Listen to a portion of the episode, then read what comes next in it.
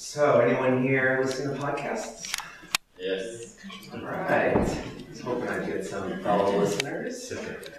Uh, in January of this year, I was hosting, uh, lis- listening to a podcast, and they were interviewing an entrepreneur. And the entrepreneur was saying that you know you have a uh, innovative and potentially lucrative idea when you design something to work one way, and people end up using it in a completely different way than you intended. Viagra is a great example. Did you guys know that Viagra was originally developed to treat heart, uh, heart disease? Um, clinical trials did not go as planned, but did yield a surprising result, which proved quite lucrative for its investors. I am an undergraduate student and uh, undergraduate instructor and PhD student. In my spare time, I host a podcast for college students with mental health disabilities. The focus of the podcast is on goal setting, or should I say, goal achievement. Uh, about six months ago, I was feeling lost uh, at a crossroads with the podcast. I was discouraged because I couldn't get these students that I've been having one sided conversations with for four semesters now to engage in the way that I expected. Uh, no questions, no feedback, no comments, no hate mail. Uh, and there's something seriously wrong when you're not getting hated about. um, but college instructors were reaching out, and some of them were from my own department, uh, listening out of interest because they supported me. But the recent Twitter follows, uh, the iTunes reviews, and the questions I was getting were coming from college instructors wondering what it takes for students with mental health disabilities to succeed in the classroom. Simply put, I was not expecting that. Um, let me tell you a little bit more about the podcast. It's worth explaining because it's not like most podcasts where you can just sit down and hit play and just have the attitude of, okay, just talk to me now. I'm here to listen, but not much more than that. Um, I actually make them work. Every fall and spring, uh, listeners set a goal. I play along and set one too. Something that can be achieved in about the length it takes to complete a college semester, so about three weeks' time. The primary goal for college students, as you guys know, is college success. Um, but I was finding in speaking with students that a lot of them uh, had goals not really often related to college, but were having trouble starting them. Things like uh, losing weight, or quitting smoking, or developing a new hobby, like extreme ironing. You can't see the slide. This is uh, people engaged in various extreme sports while ironing. Just learned about this sport. Um, but these goals really matter to me. Uh, and they fall by the wayside due to the extreme pressure of in college. I'm trying to prevent that by helping students stay focused on the college, on the things that matter to them alongside their academic pursuits. Speaking of goals, you may wonder what qualifies me to talk to college students with psychiatric disabilities. I spent uh, my formidable years in working with adults with serious and persistent mental illness. The goal was always on goal achievement. Uh, about two years into my career, I latched on with an agency that practiced psychiatric rehabilitation, a person-centered, recovery-focused way of assisting people with, by uh, teaching them skills and linking them to resources in order to achieve goals. It felt really natural to work with people this way, very dignifying. I was hooked and ran to get a master's in it. Along the way, an initiative at another agency I worked at came about to teach supported education, an evidence-based um, method of assisting individuals with psychiatric disabilities with specific academic goals. This experience served me well as it helped me land a position as a faculty member at Rutgers University. Um, and in the beginning, I was hired to teach cognitive remediation, or helping people uh, and assisting them with improving the way they think and process and remember information. Again, I was teaching it to the same population, college students with mental health issues. Sitting with this blend of psych rehab, supported education, and CogRem, I was uh, unsure how to kind of talk about what I had kind of gleaned in this skill set. Um, I, I wanted to reach out to students, but I wasn't sure how. In the world of academia, as probably many of you know, the way um, that you put your word out is through publication, specifically scholarly peer-reviewed journals. Um, but I knew that college students were not flocking to these journals when they needed help managing their mental health. So I was stuck for a while, unsure how to disseminate this info. I, I didn't know how to reach these students. I discovered podcasts when I got my first iPhone a bunch of years ago. Um, it was an instant love affair. I'm a baseball geek, go Yankees, uh, and I play a lot of fantasy baseball. And in my spare time, the first podcasts I listened to were, about that, trying to gain a competitive advantage. Uh, quickly, I branched out though and, and started listening to podcasts outside of the sports genre. And what I would find would literally change my life. I subscribed to one called the Survival Podcast with Jack Spirko. Remember that name, it's going to come up a little later. Um, he's taught me a great deal about critical thinking, specifically. It was the biggest inspiration I had for starting my own podcast. So here we are, I'm going to set the stage for you. It's late 2014. I'm sitting in a meeting at work.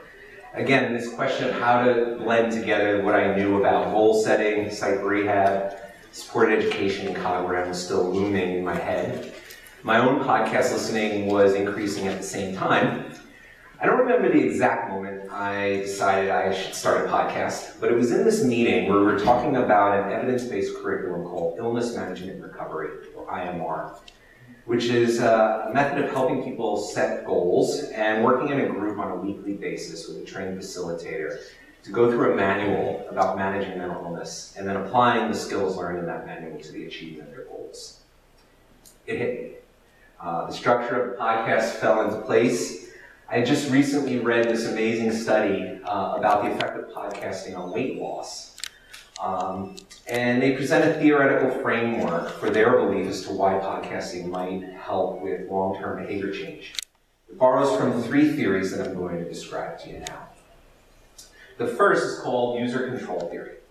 This is the idea that an increase in freedom of learning can boost the control a person feels, which in turn boosts learning, uh, or increases learning. Put very simply, people learn when they have the freedom not only to choose what to learn, I'm going to listen to what inspires me when it comes to a podcast, um, but they also have great user control. Um, so I can play it on repeat, I can slow it down, speed it up, delete it.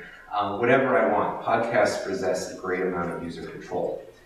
Um, most podcasts are audio based, so you can't play it as a video, um, but there's evidence that this is a benefit for many learners. Um, cognitive load theory states that the more cognitive burden someone feels when trying to learn, the less they learn. Um, podcasts possess very low cognitive load. put the, put the podcast on, listen to the speaker, and that's it. Um, you may, you have to pay attention, so um, it's probably easy and enjoyable to listen to podcasts because of the, the audio-only format while you're engaged in some kind of other uh, activity that's of low mental drain. So you podcast listeners out there, think about where you listen. Uh, for me, it's when I'm out maybe walking my dog around the town or driving in the car or doing yard work outside. The portability of podcasts lends itself well to learning on the go. And I suspect that we might retain information better that we hear in a podcast when engaging in one of these activities. So we have user control theory, saying the more freedom we have in learning, the better.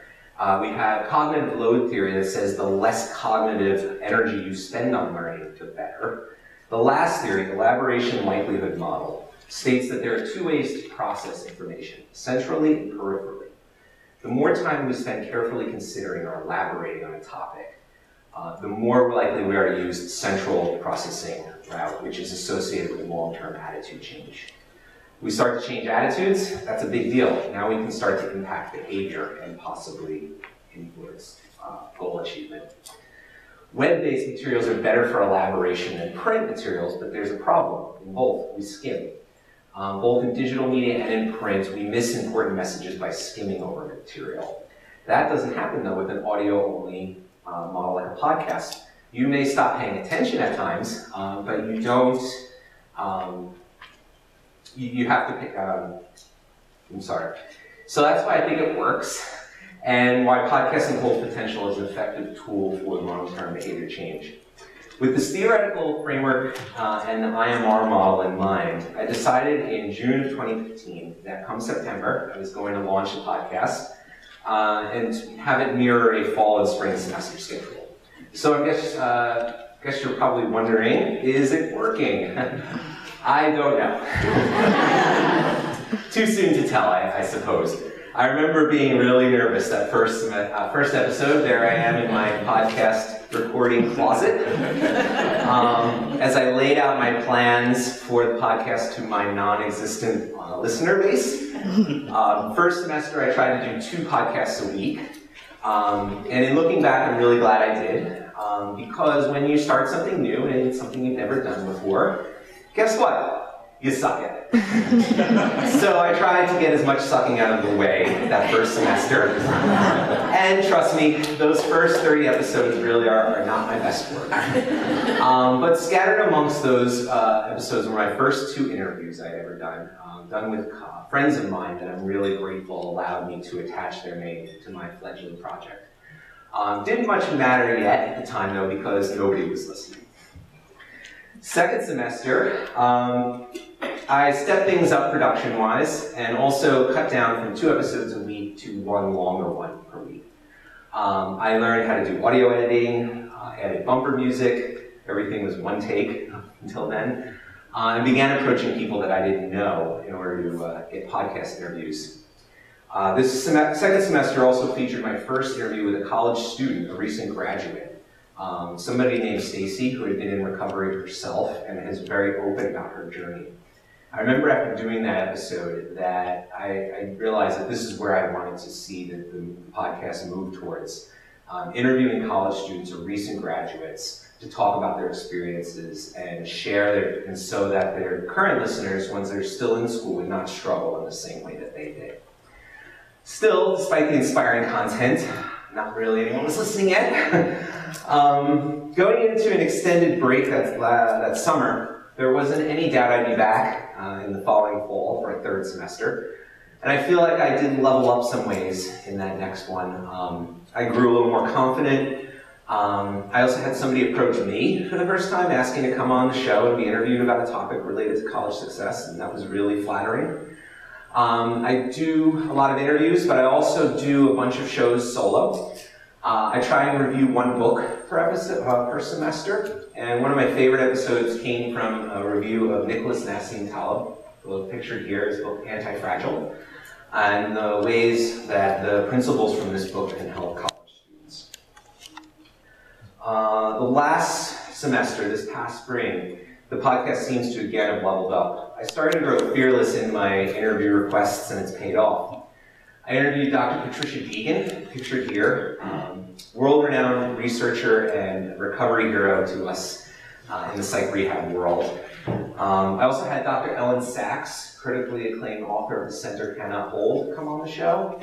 Uh, I feel like I'm name dropping at this point, but I really just couldn't believe that these um, remarkably successful women were just so free with their time, so easy to connect with and come on the show share their stories of recovery and how they managed to both of them complete PhDs while at the same time battling schizophrenia. Same time as this was going on, uh, it had been about a little over a year of emailing back and forth with Jack Spirko, uh, the Survival Podcast. He was the guy I was telling you about that was the inspiration for me starting my podcast and was also the one that had interviewed that entrepreneur that I was talking about in the beginning. Um, a lot of uh, polite requests back and forth went by before I finally landed my interview with Mr. Spirko himself. A huge honor for myself. And in contrast to the two women I spoke of earlier, uh, Jack's the only guest I've had on the show that's never been to college and really exemplifies the entrepreneurial spirit that I try and foster on the show. Um, it is something that I think separates the show from different uh, podcasts that might focus on college success that are out there, or mental illness for that matter. I want students thinking about building their brand. Um, goal achievement in the form of obtaining a college degree, sad to say, really isn't that big of an accomplishment anymore. There's so many of them out there. Um, so I push students to go the extra mile, uh, whether that be through developing um, side business or seeking out a mentor, building a website, something not unlike what I'm trying to do here. Um, I podcast first and foremost because I love it and I have something to say, but I'm also not afraid to state the obvious. Um, podcasting helps me build my brand. And it's interesting to think now that a podcast is actually a perfectly legitimate way to build your brand these days. So in response to that entrepreneur I was talking about, some heavy thinking on the topic, I've decided that come fall I'm going to be um, modifying the podcast slightly and inviting um, faculty to join the party.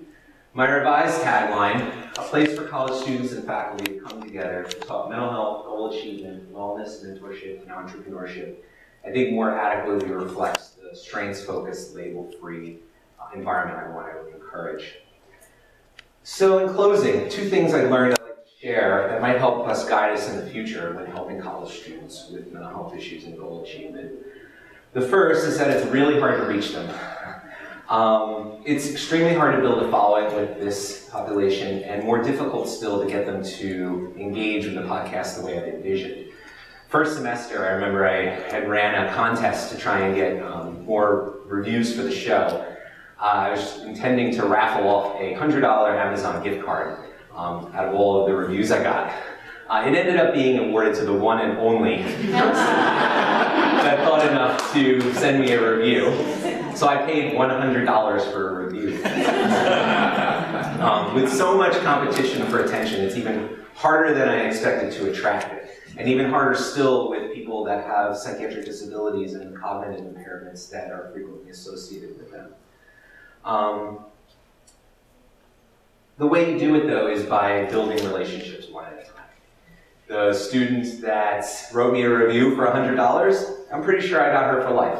um, I had another student that I spoke with when I was in the Netherlands um, who showed me her wellness suitcase, pictured here, uh, completely reaffirmed my decision to run a five-part series on WRAP, or Wellness and Recovery Action Planning, to teach students to take advantage of the time when they're well to better plan for things in the future that might go awry. Um, second, I've learned that it's going to take a village to support college students with mental health issues. Uh, that's why I believe bringing these students together with people like yourselves, invested stakeholders in post-secondary education, you guys are going to be the ones to influence career and life trajectories. You're going to do it in ways you never imagined. Um, so if you're unsure how to help, two things I'd recommend. First, be there to listen. Um, wherever, whenever it happens, be ready when they're ready. Um, people, they will approach you if they feel you're a safe person to talk to. But you need to be ready when they're ready because it's really hard to get them when it's your idea.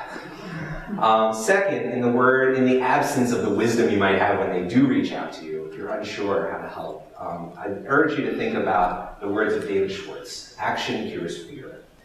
If people take nothing away from me today this uh, head talk or my listeners on the podcast, I hope that they can take away this message that action towards your fear cures uh, the, the, fear you have, uh, whether resulting in success or not. It cures the fear you have of potentially uh, not achieving.